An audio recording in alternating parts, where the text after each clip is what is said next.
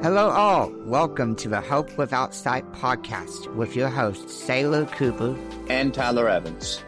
The topic of this podcast will consist of many stories of people from various backgrounds and experiences who have had many challenges and have been able to successfully overcome them and rise to the top. So sit back and relax as we give you the best of these diverse stories. Because if you are feeling down and out, like you cannot make it in the world, then this podcast is the right one for you. Because if my guests can make it, so can you. Happy listening. Hello, everybody. Welcome to another episode of Hope Without Sight with your host, Saylor Cooper. And this is Tyler Evans. This is a podcast where we feature stories of people who had challenges in life and who've overcome them to provide inspiration and hope. On this episode, we have a very special lady who we met at Speakers Playhouse and at Speakers Playhouse Live. She is an entrepreneur, a speaker, a coach, but most importantly, a mental health advocate because we need people like this in this world.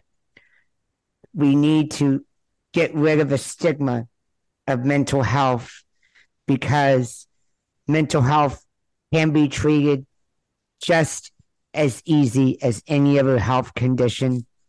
She's been struggling with mental health since she was 16 years old, not feeling worthy of herself, having negative self talk. But despite this, she has come out on top and is helping others. Please welcome Julie McLean. Julie, thank you for being on Hope Without Sight today. Oh, thank you so much for having me, Saylor and Tyler. I really appreciate you giving me the opportunity to talk about this. It's such an important subject. It is because uh, um, I don't, I don't have chronic mental health issues myself, but um, sadly, my sister does. But the good news is she's getting it under control as well, and you know, that's why I'm glad you're here because, again, like I said, we don't need to be ashamed about mental health. No, not at all. As a matter of fact, just because you don't have chronic mental health issues doesn't mean you don't have mental health issues. We all have to deal with mental health. Absolutely. But only, but only some of us deal with mental illness. Mental, so, yeah. So there's there's exactly. a big differentiation between the two of them, and there's an equal stigma on both sides yeah, mental health and mental illness, the those terms are different because mm-hmm. mental health, such as normal anxiety, uh, you know, due to environmental changes, you know, events that happen, it's, it's quite normal. You can just manage it. But a mental illness is a disease that's disrupting your daily life significantly. And I think mm-hmm. that's where uh, we need to shed more light on and let people know that it's okay. Absolutely. Absolutely.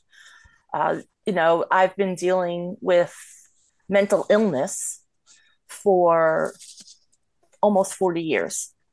And it's a daily struggle for me. Usually, not a day that goes by that I'm not thinking about not being on this earth and I had to learn how to cope with that and deal with that and make sure that I remained on this earth because there were multiple times where I couldn't cope and I couldn't deal with it. And I wanted to take my own life. That's right. And, um, you, you mentioned in your bio your first attempt, even wanting to take your life. Uh, you even wanted to the trigger commit suicide since 16 and i'm i'm glad you're still here. Well thank you.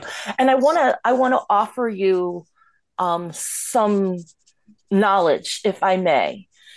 We don't talk about committing suicide. We talk about dying by suicide.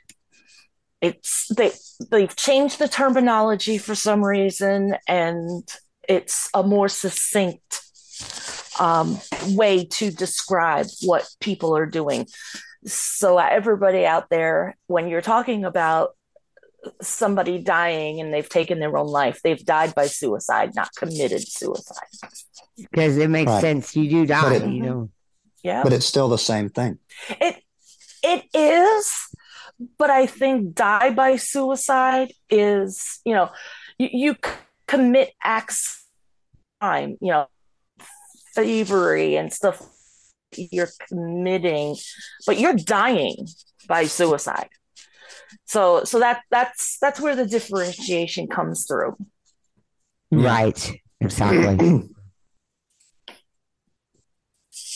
So what what do you want to know about suicide and mental health? Oh. I can tell you my whole story if you want. sure. I can please. give you some statistics if you want. let's start out let's start out with your whole story and Yeah, indeed exact- if you can give us some statistics and Sure, some I can do and that. just some helpful advice to our audience who's who's in crisis because again we this this this, this does not need to be swept under the rug it right. can be it can be very difficult to talk about suicide because you know uh, a loved one may think that uh, someone's going to actually do it if they ask the hard questions but i've been told it may save it may save a person's life It it may. Um, so, like you said, I was 16 the first time I thought about taking my own life. And I was fortunate that I was able to overcome that. And before it happened, I thought about my family and said, okay, no, I can't do this. And then when I was 23, I had a three year old son. And I came really close. I took a bottle of pills and a bottle of alcohol and put them all together. And I was really close. But then I realized, you know, what am I doing? I have a three year old. I need to be able to raise him and, and watch him become the man that he's become today. And then my most recent attempt was in 2019. I was in a lot of physical pain, I was in a lot of emotional pain. And my husband came home one day and I was crying and I couldn't stop crying. And I told him that I was going to leave him. And the way our relationship is, that was not an acceptable answer for him. right And so he asked me the three most important questions in my life. And the first one was, Are you okay? And all I did was shake my head, referring to no, I was not okay. If I had said yes, I was okay, he would have pushed the subject because he knew I was not okay. And then he asked me if I wanted to hurt myself. And again, I nodded my head with affirmation yes, I wanted to hurt myself. And then the most important question was Do you have a plan? And people don't think about that because it's one thing if you're thinking about hurting yourself, it's another thing if you have a right exactly. Important that you know if if your plan is imminent the person that is speaking to you needs to make sure that they're getting you the help that you need. And For that's sure. exactly what my husband did. He he good. never left my side that night. He got me in to see a therapist the next day and that therapist sat for 45 minutes asking me if i wanted help and all I could do was nod my head. I physically couldn't speak because I was so deep into that depression and so deep into that mindset. And she told me that she can't accept me just nodding my head saying I wanted help. I had to physically say it, which it, it, it's crazy that I would have to physically say I needed help. She even said that you know, if I was having a heart attack, she wouldn't have to ask me if I needed help. She would have just called 911. But because it was a mental health crisis, I needed to affirm that I need I wanted help. So mm-hmm. finally after 45 minutes, I was able to get the word yes out of my mouth. And she hooked me up with a local facility and got me into a program that was an intensive outpatient program. I was terrified to go into an inpatient program. I had checked myself into a hospital after, you know, some trauma a while back, and it was the most horrific five days of my life. And I couldn't wait to get out. You know, I, I was willing to say and do anything to get out of that situation because it was so bad. But I got into this intensive outpatient program. And for the first three days, I looked down. I had long bangs, so my bangs covered my face. I had no idea what anybody looked like, and nobody had any idea what I looked like or sounded like because I wouldn't talk. Wow. I sat, but I sat and I listened. I listened to all the other people in the room who came from all different walks of life, all different ethnicities, all different religions, talking about their challenges. And so finally, after three days, I thought, you know what? Maybe I should start doing this. And I did. I started talking, and it felt good. I felt better because I was talking about it.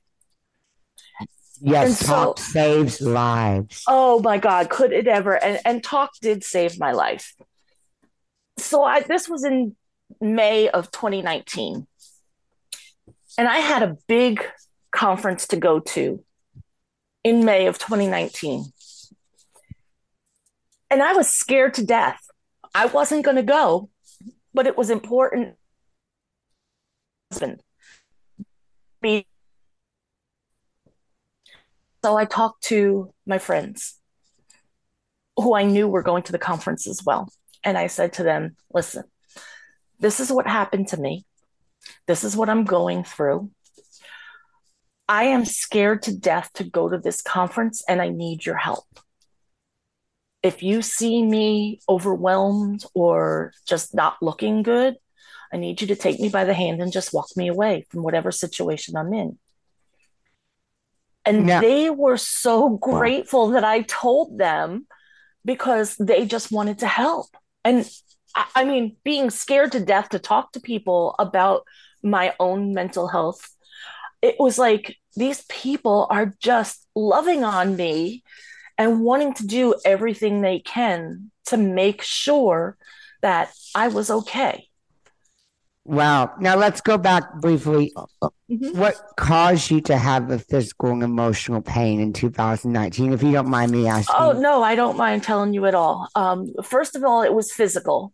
So I, was misdiagnosed as a child with an illness that I was getting treatment for, which deteriorated my joints. So my knees and my back had deterioration. So I've recently had two knee surgeries. I had both my knees replaced recently.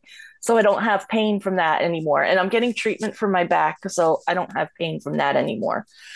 And then, you know, starting the beginning of the year in 2019, um, I was com- I was competing with my speaking, and something happened that I could not compete anymore because I needed to support my husband with something, which was fine. I, you know, but it still weighed heavy on me. And then something else happened that really threw me for a loop that I don't want to get into. I've put that all behind me now. Um, Okay. so so that that got me. I went to a, a long conference that was a day too long. I, I I do get terrible anxiety, and when I'm around people I don't know, it's it's really tough for me sometimes. I'd rather be on a stage talking to people than one on one talking to people. And then it just all culminated in the end of April with a very dear friend of mine passing away Understood. When and it was just the icing on the cake. It was just one thing after another, after another, after another that mentally weighed me down. And I just, I couldn't cope with it anymore. You know, knowing that I'm dealing Yeah. with mental health issues all my life, you know, this was just too much and too short of a period of time and didn't give me the opportunity to be able to deal with it um, appropriately. And so that all led to my crisis in May of 20. it just all added up. It did just all added up. And, and that that's how it could happen sometimes. Absolutely. Sometimes it could be, you know, something one thing after another after another, and something it could be right now. Um, but you don't have to have a mental illness to contemplate taking your own life. I had a cousin who did not have a mental illness, but he had one thing after another after another happening to him.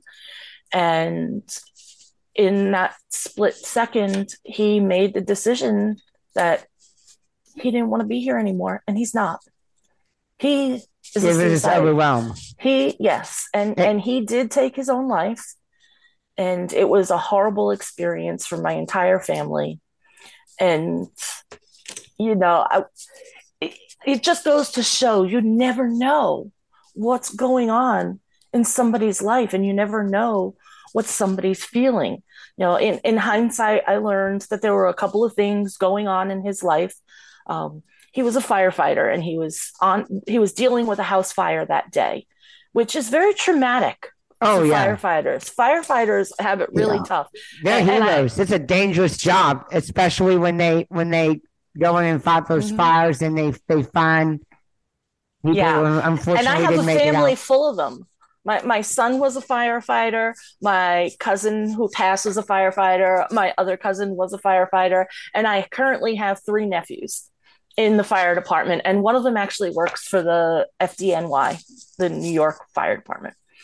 So he's an EMT in the fire department now, but he also volunteers as a firefighter in New Jersey. So I got a whole house full of them. Well, whole family full of them but but going back to that you know he he was at this fire and firefighters usually sit and debrief afterwards because their adrenaline is flowing and you know they have to calm down Oh yeah, and he decided not to stay at that debrief and his girlfriend broke up with him and something else was happening and, and another thing was happening and all of this just culminated one day into saying i can't deal with this and and he and and he took his life. It, it was heartbreaking. It still is heartbreaking for my entire family. Yeah, And then for me to go and have my crisis in 2020 or 2019, I really favorite you. before.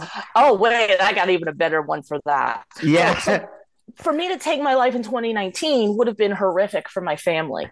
Um, and, and that's what made me realize I have to do something to work on this. So in 2020, I had committed myself for the first three months of the year to isolate myself and teach myself how. I read a book, Talk and How to Change It by Shad Helmstetter. Book changed my life. Absolutely changed my life. Realizing that i had all this negative self-talk in me from growing up that i needed to change that. And then i taught myself how to meditate so i can calm my mind. I taught myself affirmations that picked me up. You know i am affirmations. So instead of telling myself that oh i'm a horrible person or i'm not good enough. I i the i am i am good enough. I am a fantastic person. So i did all of that and I, I dabbled into aromatherapy and crystal healing therapy and all of that put together really helped me learn what i had to do to try and strengthen my mental health from what it was. And then covid hit. And so when when COVID when COVID affected so many others, and so many others even died by suicide with COVID, you know, it Mhm. it did the opposite to you.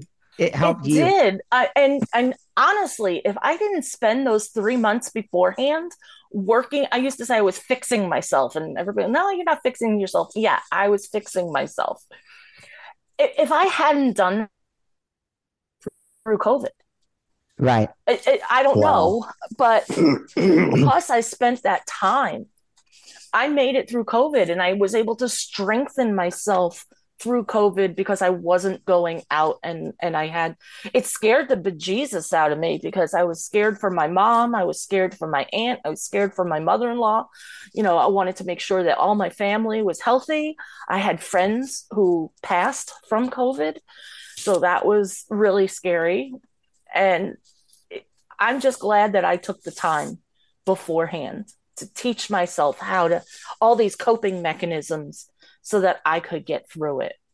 You know, because when I when I sit and I look back and and I look at what's going on in the world, you know, 2020 they did the National Alliance on Mental Health did a study and found that one in five people are having severe mental health crises every year. One in After five. COVID? Yeah, they did this study during COVID. So, so that's a huge number when you think about it. One in five. And then I'm sitting here pulling up my numbers.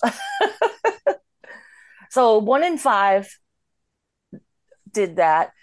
And one in 20 so one in five experience mental illness, one in 20 experience serious mental illness, and then one in 15 experienced both substance use disorder and mental illness.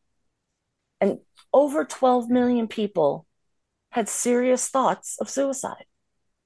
Wow, that's 12 that's, that's million crazy. people. Yeah. Um, and then at the time, you got to figure we're in COVID. So over seven, almost 18 million people had to put off getting help for their mental illness because of COVID. No, and that's where the lockdowns Yep. didn't That's help because people really- pe- people couldn't seek help when they needed it. And No. I'm I'm I'm glad these days are over, and I hope 2020 is never ever repeated again. oh, I That's know. right. I know. And well, this is like a one once in a century pandemic. The last pandemic was the Spanish flu, which was much worse than COVID, way worse. Yes, yes. Well, and and it was way worse because they don't have the they didn't have the technology back then. No, we have didn't. technology now that helps us deal with these types of things and and quickly. Oh yeah. You know, so that's that's really the important part is that we have all of these resources now. And, and That's right. suicide and mental health don't just affect one person. They don't affect just No. affect the person who is dealing with those illnesses. You know, caregivers spend an average of 32 hours a week trying to help their loved ones. Hold on a second. And and also, people overrated, even though there was a technology during COVID, unlike the Spanish flu, people overrated this pandemic, and that was not good. There was no civility in the in this country, in the United States of America. There was there was hate, racism, including the George Floyd incident, and we need to treat each other with kindness, and it's not good. I mean, I question if we're still the best country on this planet because we don't you don't hear about this stuff in other countries. Oh, come on. You Well, know? yeah, I, I I mean, would- I'm sure that all affects everybody's mental health as well. I mean, I would say that um, this is still the greatest in the world because in other countries, 95, 90% of the world is not free. hmm But Even you, most of the but, but you don't but you don't hear about all this racism and stuff in other countries, Mm, right? Actually, you do. You actually do. And It's way worse. the media, way, way, come on. It- no, I mean I mean no, we, I don't. we, I believe. I believe we, are the best in the world. Period. I mean, hands down. if if you know, please forgive me if I'm going on a rant here. Um, yeah. we have to have more understanding and empathy in this country and in the world, and that's what's causing people to have mental health crises and take and and take their life.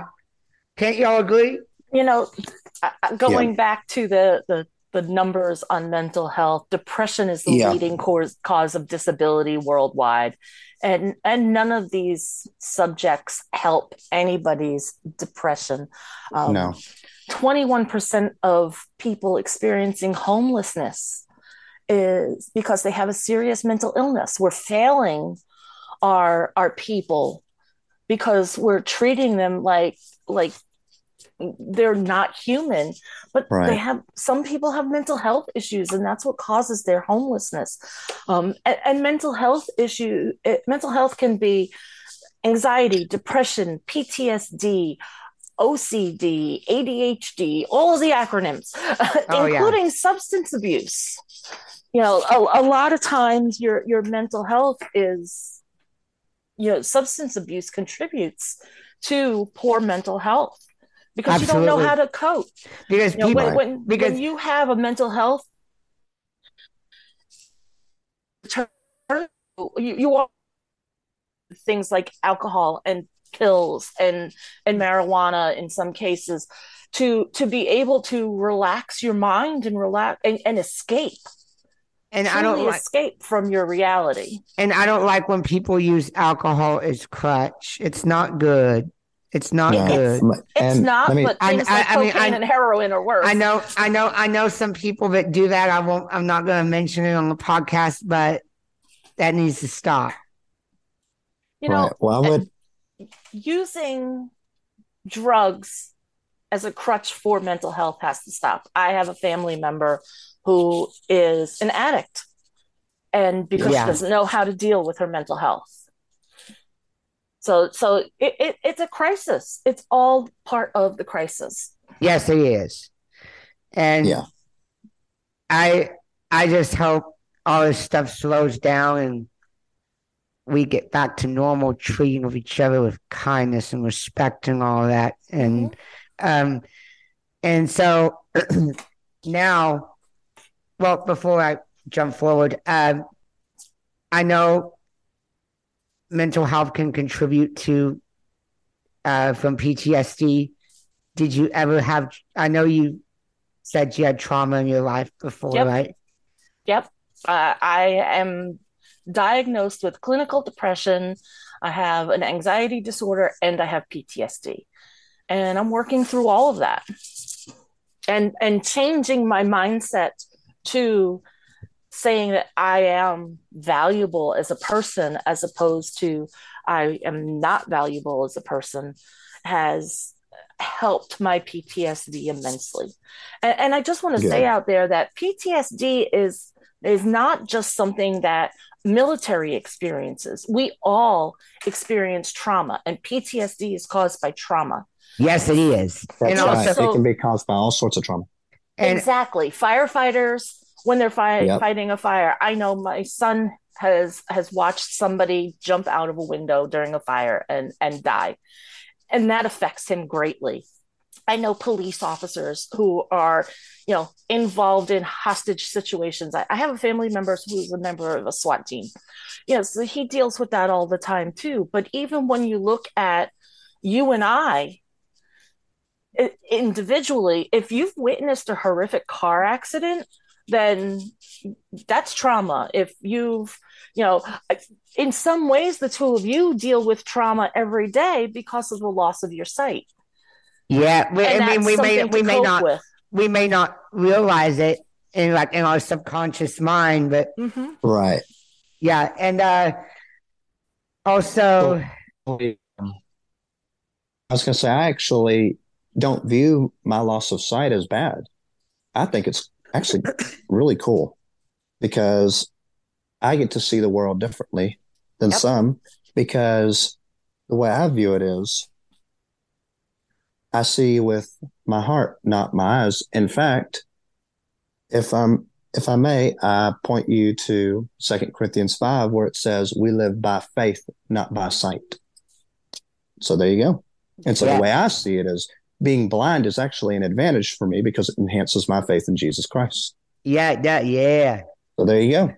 Well, So you know, I and it's view blindness as a fantastic to thing. hear that you feel that way. Exactly. so and I used to be I used no to be pity jealous of.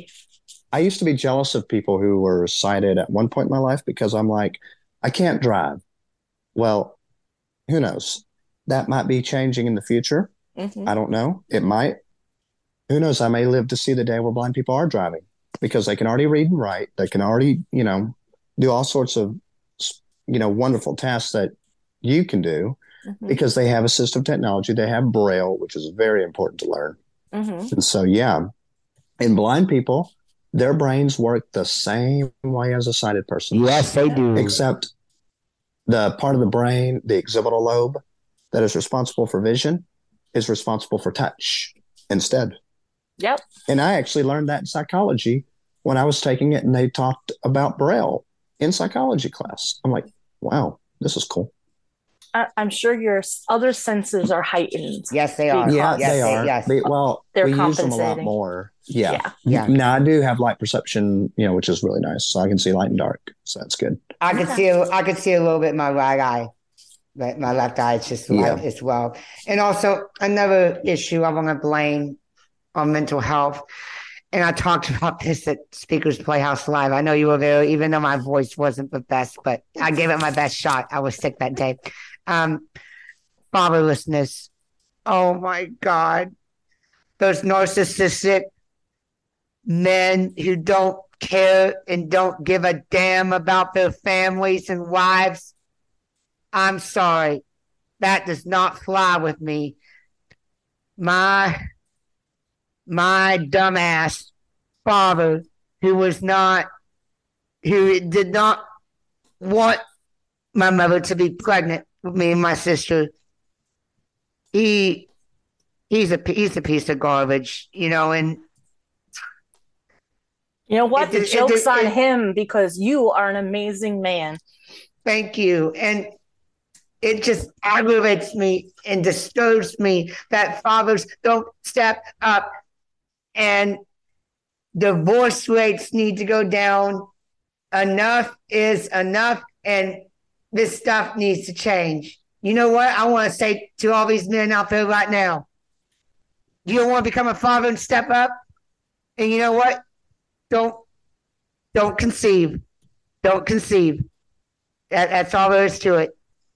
And because studies do show, Julie, I know I'm sure you can provide a statistic.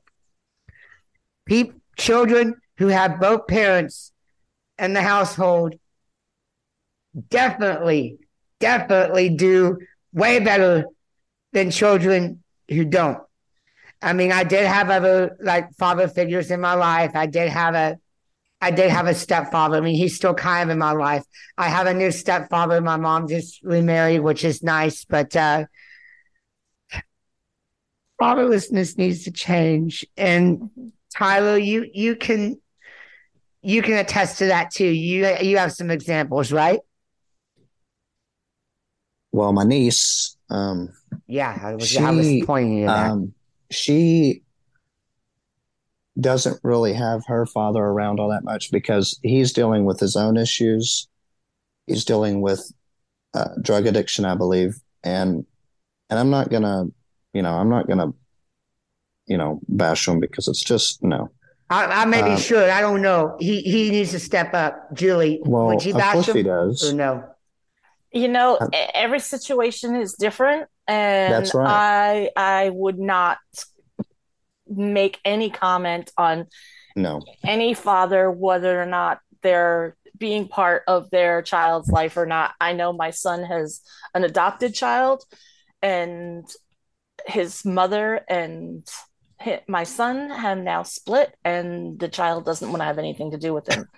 yeah, I you mean, know, it's, so it's just it's just upsetting that it this is. stuff happens. That that's Yeah. that's all. That's that's my only point. You know, Yeah. it's just it's It is really upsetting. and and because this contributes to, you know, life a, a host of lifelong mental health complications and even suicide because um, children don't feel like they're they're worthy. Uh, they they don't have good self esteem and it's in a nutshell it's just just not good. That I'm just bringing up a point. That's all I'm bringing up. That's okay.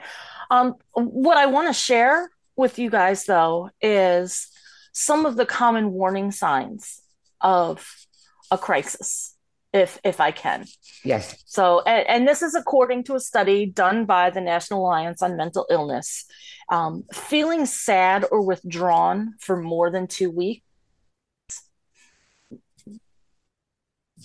Um, seriously trying to harm, kill oneself or making plans to do so. Like I had said, having a plan is imminent. Um, severe, out of control, risk taking behaviors. If, if somebody's afraid of their own shadow and they decide that, oh, I'm going to go skydiving now, uh, you might want to talk to them about that. But skydiving yeah. is a safe sport. I just have to say that because Yeah. Yeah. Yeah. I know. um, a sudden overwhelming fear for no reason, um, not eating, vomiting, using laxatives to lose weight or significant weight loss. Uh, that's you know that's uh, an eating disorder, and eating disorders are also mental health situations. Those can be warning signs, yes, even yep. though you may not recognize it right away. Yep, hearing or believing things aren't real, um, using drugs and alcohol, drastic changes in mood, behavior, sleep habits, um, ex- difficulty concentrating, and worrying or fears that get in the way of daily activities. These are all signs that somebody is having some challenges. You know, so so let's start conversations with these people. You know, tell them, you know, that you're worried about them and you'd like to talk or ask them is something going on that i might be able to help with and find a solution for with you. Um, offer support. Um, get them help if they need it. And more importantly just be a friend. Oh yeah. Sometimes sometimes to help someone is to just sit next to them and not speak and know they're there um, when when with my crisis my husband had to go away and i needed somebody to be there with me. And i had a very good friend who came and sat on a chair in my living room while i laid on the couch in a catatonic state because she loved me so much that she wanted to make sure that i was okay. That's great. These these are important things to do when you see somebody or you think somebody might be in crisis. And and starting these conversations is the only way we're going to end the stigma of mental health and mental illness because you know we should be talking everybody has to deal with it. So why aren't we talking about it? Yeah. a lot of people think that men, when we talk about oh i need a mental health day it's a mani and a pedi and a massage and stuff like that. Um, no it's not all that I know I used to take all of my sick days in the beginning of the year because of the weather. I used to live up north, so it was gray and dreary and gloomy, and and I was depressed. So my mental health day was literally to get my mind together. Um, but but I want to start these conversations because if we start these conversations and we end the stigma, naturally the rates of suicide will decrease because people will be more inclined to get help ask for help. Asking for help is the biggest thing. Um, also people will be more inclined to notice what's going on with the people around them. We, we don't do enough of that. We don't notice enough of the things that are going on around us. And there's so much help out there for people. Um, if, if you're thinking about suicide please pick up the phone you know, or or dial on your phone. All you have to do is call or text 988. Yes, 988. That's the suicide prevention lifeline. If you don't want to if you think, well, I'm not that bad off and you just want somebody to talk to, most of the localities around NAMI, which is the National Alliance on Mental Illness, is a, a national program. Like each location, each big city has their own branch.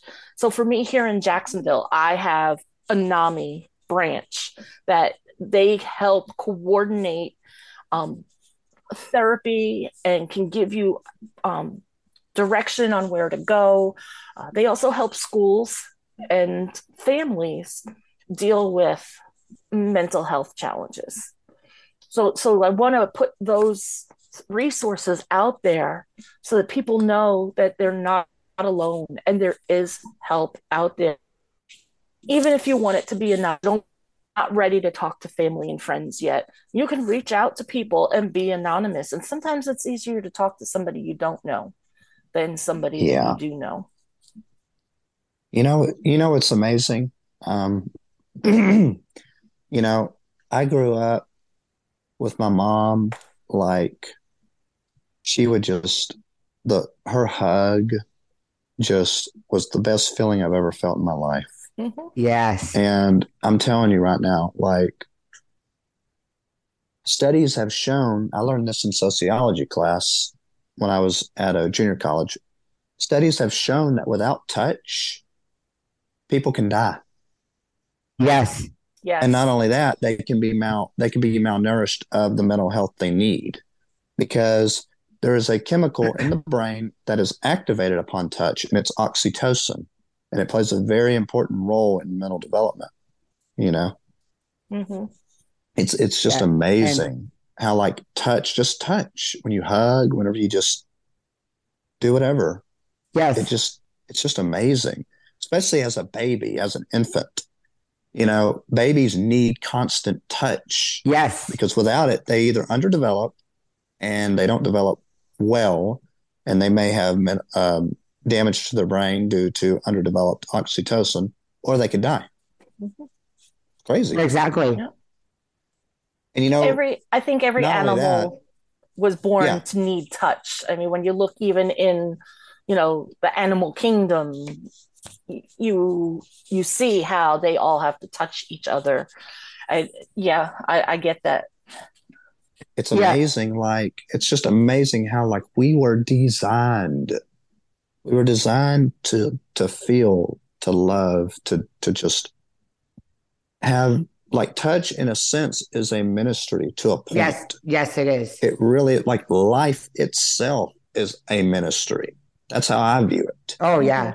and i Um, truly believe that what we are doing you know you know spreading hope is a ministry because i always say to to, to like a lot of my guests um, our guests that hope doesn't disappoint because you know i you know i'm a you know i'm i'm a bible believer that's what i believe that hope does not disappoint because hope is a person and it's jesus christ that's what i believe Yeah, yeah. You know. Tyler, and uh, I want to stop you real quick. Um, I want to. I think we should play a snippet of a song because it speaks to what we're talking about. I'm going to share audio.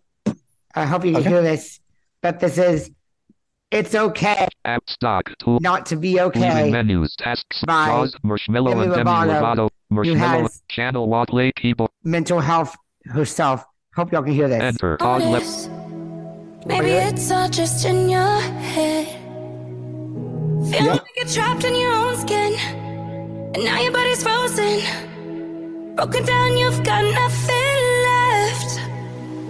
When you're high on emotion and you're losing your focus and you feel too exhausted Deep to pray. keyboard. Don't get lost in the moment or give up when you're closest. All you need is somebody to say it's okay not to be okay.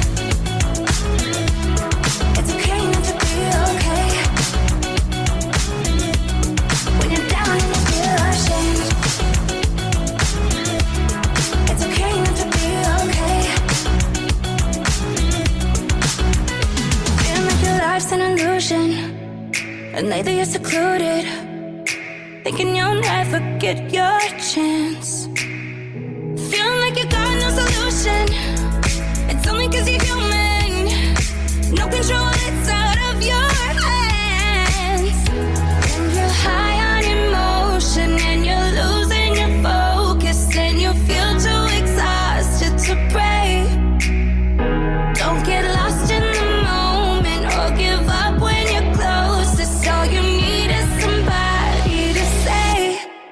okay not to be okay.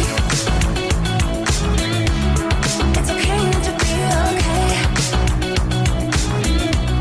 When you're down and you feel ashamed, seek, play keyboard shortcut K button, it's okay not to be okay. When you're high on emotion and you're losing your focus and you feel too exhausted to pray. Don't get lost in the moment or give up when you're closest. All you need is somebody to say it's okay not to feel okay.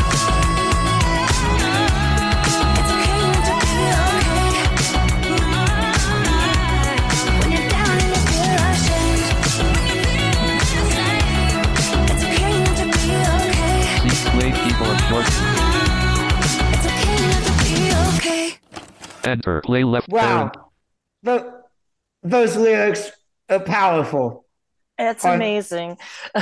What what? And I love her. I love her. and, Well, and- so And if you don't analyze- know, Demi Lovato suffers from Green bipolar disorder. is men, And I had Yeah. no idea. Space. I didn't know that. Yep. Eh, yeah, and so tell me, what do y'all? How would y'all analyze these lyrics? What's the message behind? Because mine is Well, you, need to speak up. It's okay if you're not okay. Don't uh-huh. feel don't feel ashamed because you're afraid people are going to judge you, and they some right. people might and others may not. Well, the way I see it is, you know, it's okay to cry if you need to. And I just, I want to be there for those who just need to cry. That's it. Let's say they just need to cry and Mhm. get it all out, and that's okay. Because the way, the way, the way life should be is we we must have compassion for one another. That doesn't necessarily mean you have to cry too. Um, it, but it does mean to have sympathy. In other words, you just, yeah, you know, you, you know, some people have this idea, oh, I know how you feel. Uh, no, you don't. You don't really know how someone feels unless you're there. But, you know, people say, oh, I know how you feel without really meaning it. They'll just say, I know how you feel. And that's it. And they'll just leave it at that. But the way I And see it is, the way the way I see it is no. What you should say is, I don't exactly know how you feel, but I'm gonna at least be there for you. Yep. Absolutely. How about that? Wouldn't that be a lot better than just saying I know how you feel and just leave it at that? Mhm. I Yeah, mean, Or I have an Doesn't that i- sound idea cold? of how you feel. You know, that Uh, not you don't feel unless you're that person. You don't feel the same way. no, you don't.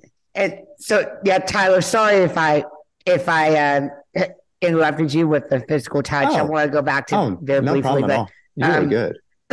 um, I agree. Physical touch is important because it gives you value, especially someone that can't see.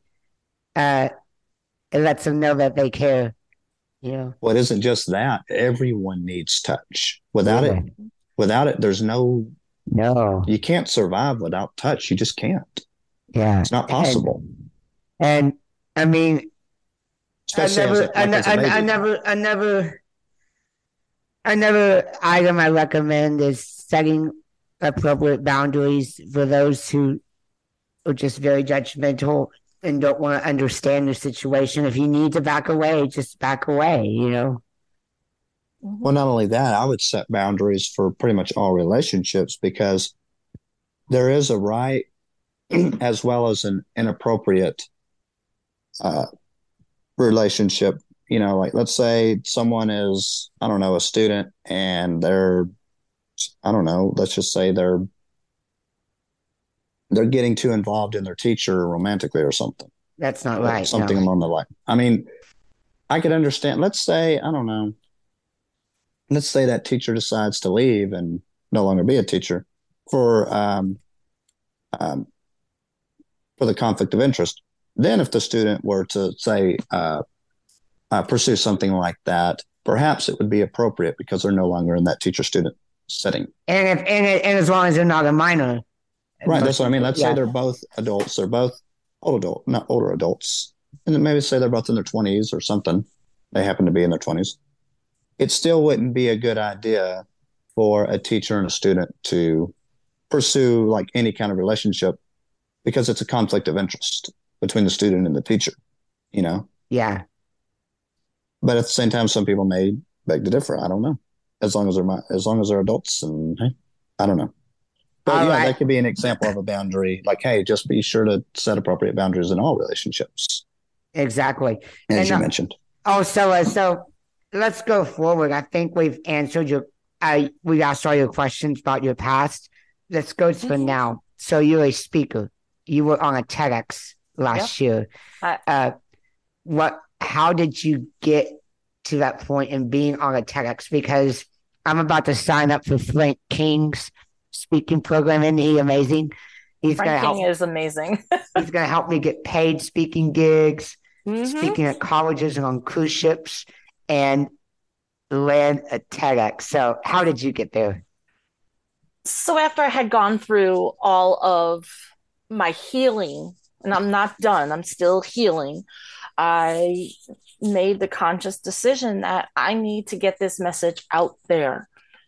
And so I I joined a program, not Frank's, unfortunately. I had joined another program and didn't get very far with that program, but then contacted TEDx Ocala. And I happen to know people in Ocala, and I know the TEDx curator. And I, I said, you know, I want to do this. I, I think it's necessary to do this, and it's necessary to get this information out. And they said absolutely. And i mean i went through the same application process as everybody else and they they accepted my application. So in october november of 2021 i did tedx ocala with my talk how a conversation can save a life. And Good. you can find you can find that out on youtube if you want to watch it or you can go to my website which is www.starttheconvo.net.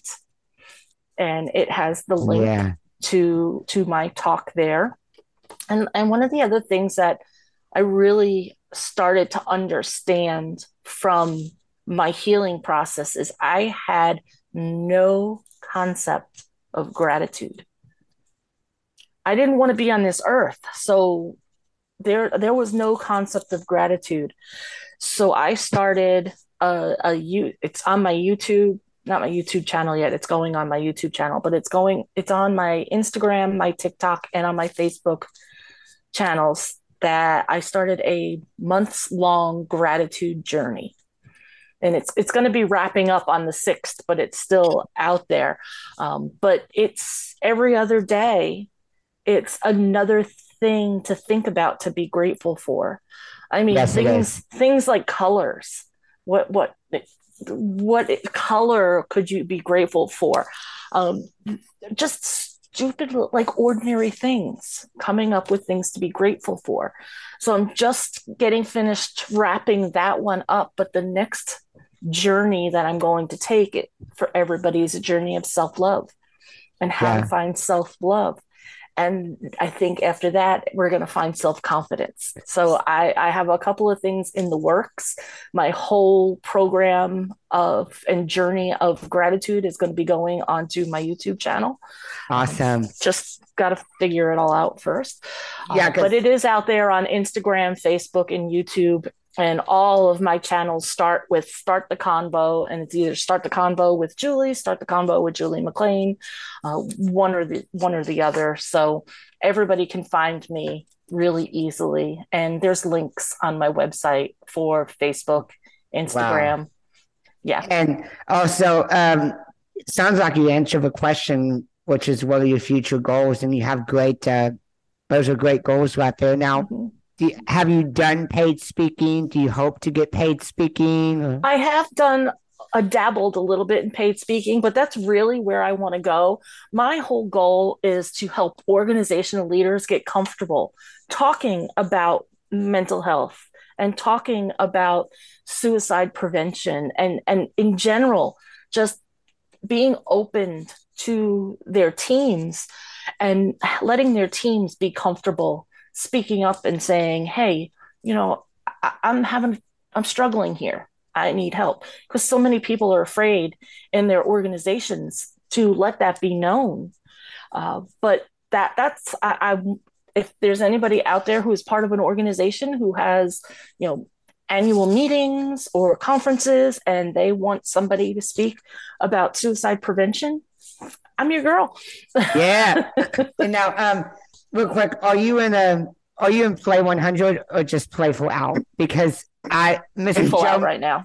Joe, Mr. Always Good, and Jenny Trask, they're incredible. Yeah. And um, I know with confidence that Joe is giving me great advice. You know, he's just not, you know, selling me just to sell stuff because he's recommending me that I sign up for Frank's program over Play 100. Because oh, Frank Play, is wonderful. Because you're going to love Frank. because Play 100 is more speak to sell, Mhm. and he, he sees me doing more paid speaking Yeah. gigs, such as at colleges.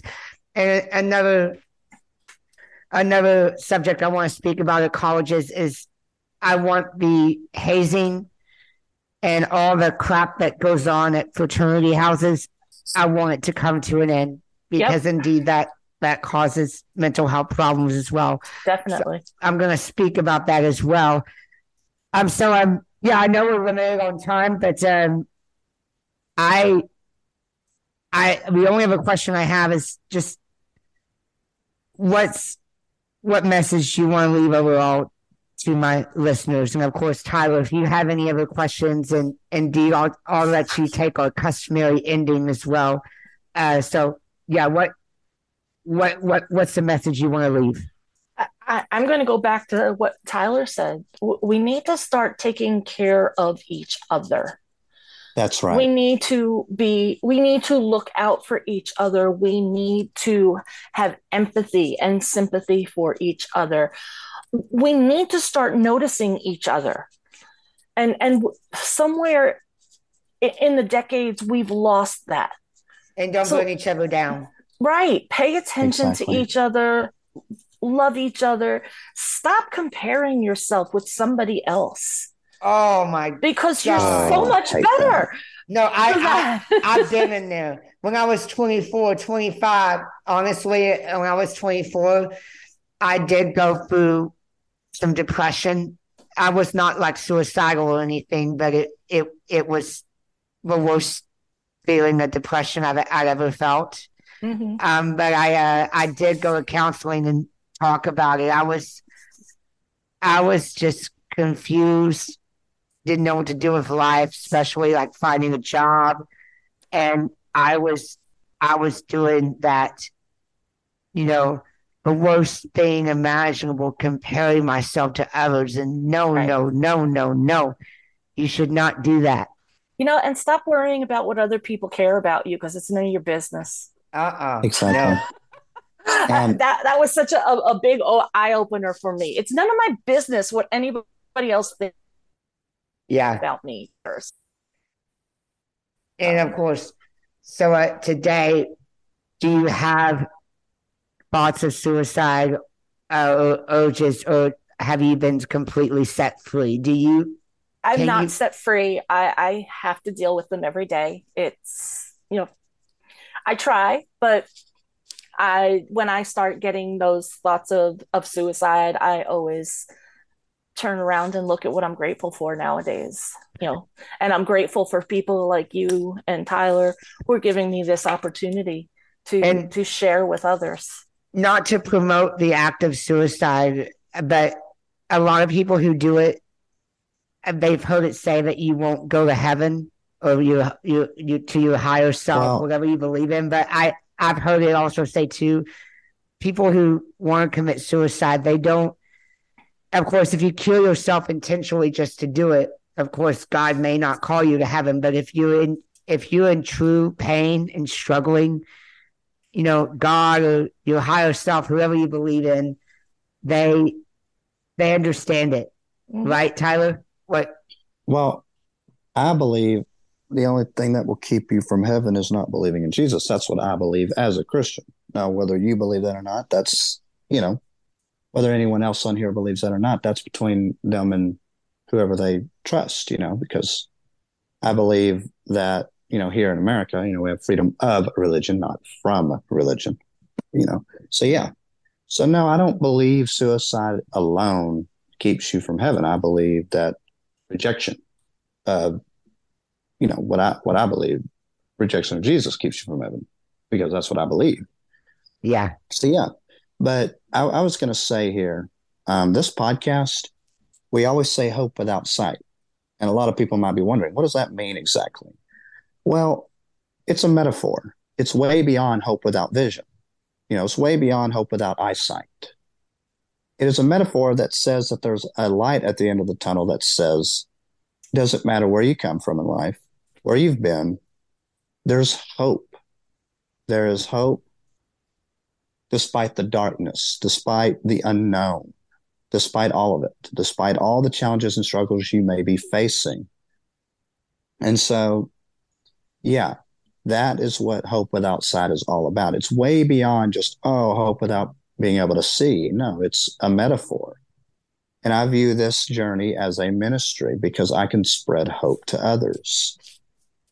And so I really appreciate you coming on the podcast, Julie. Um, it's very inspirational what you've been through. Yes.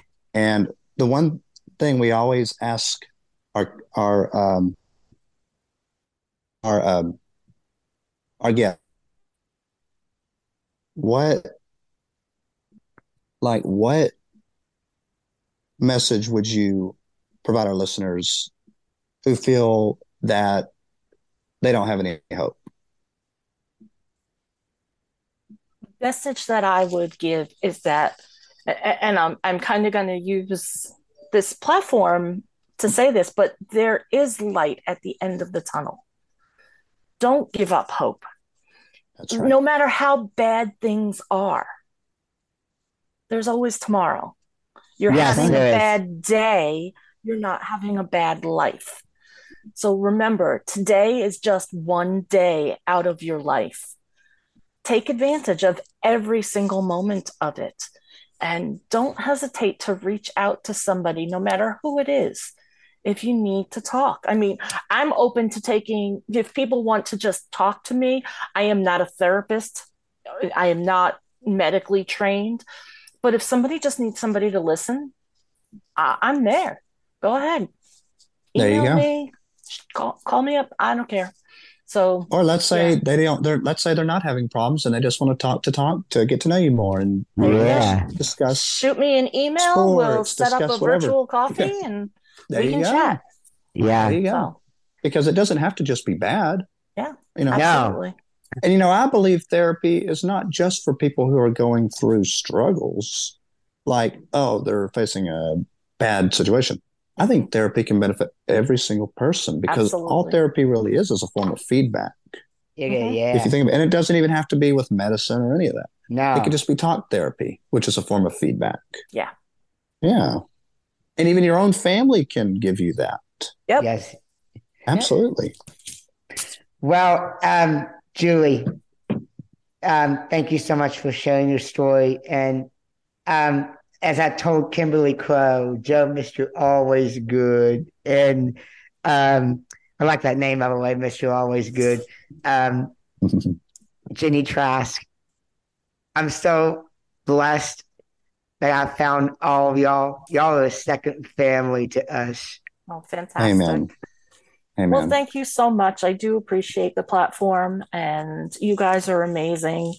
And Well, thank I- you. And I- also, um, we have a radio station. If you want to tune in, we have one called Real Variety Radio, and it's on our website, realvarietyradio.com.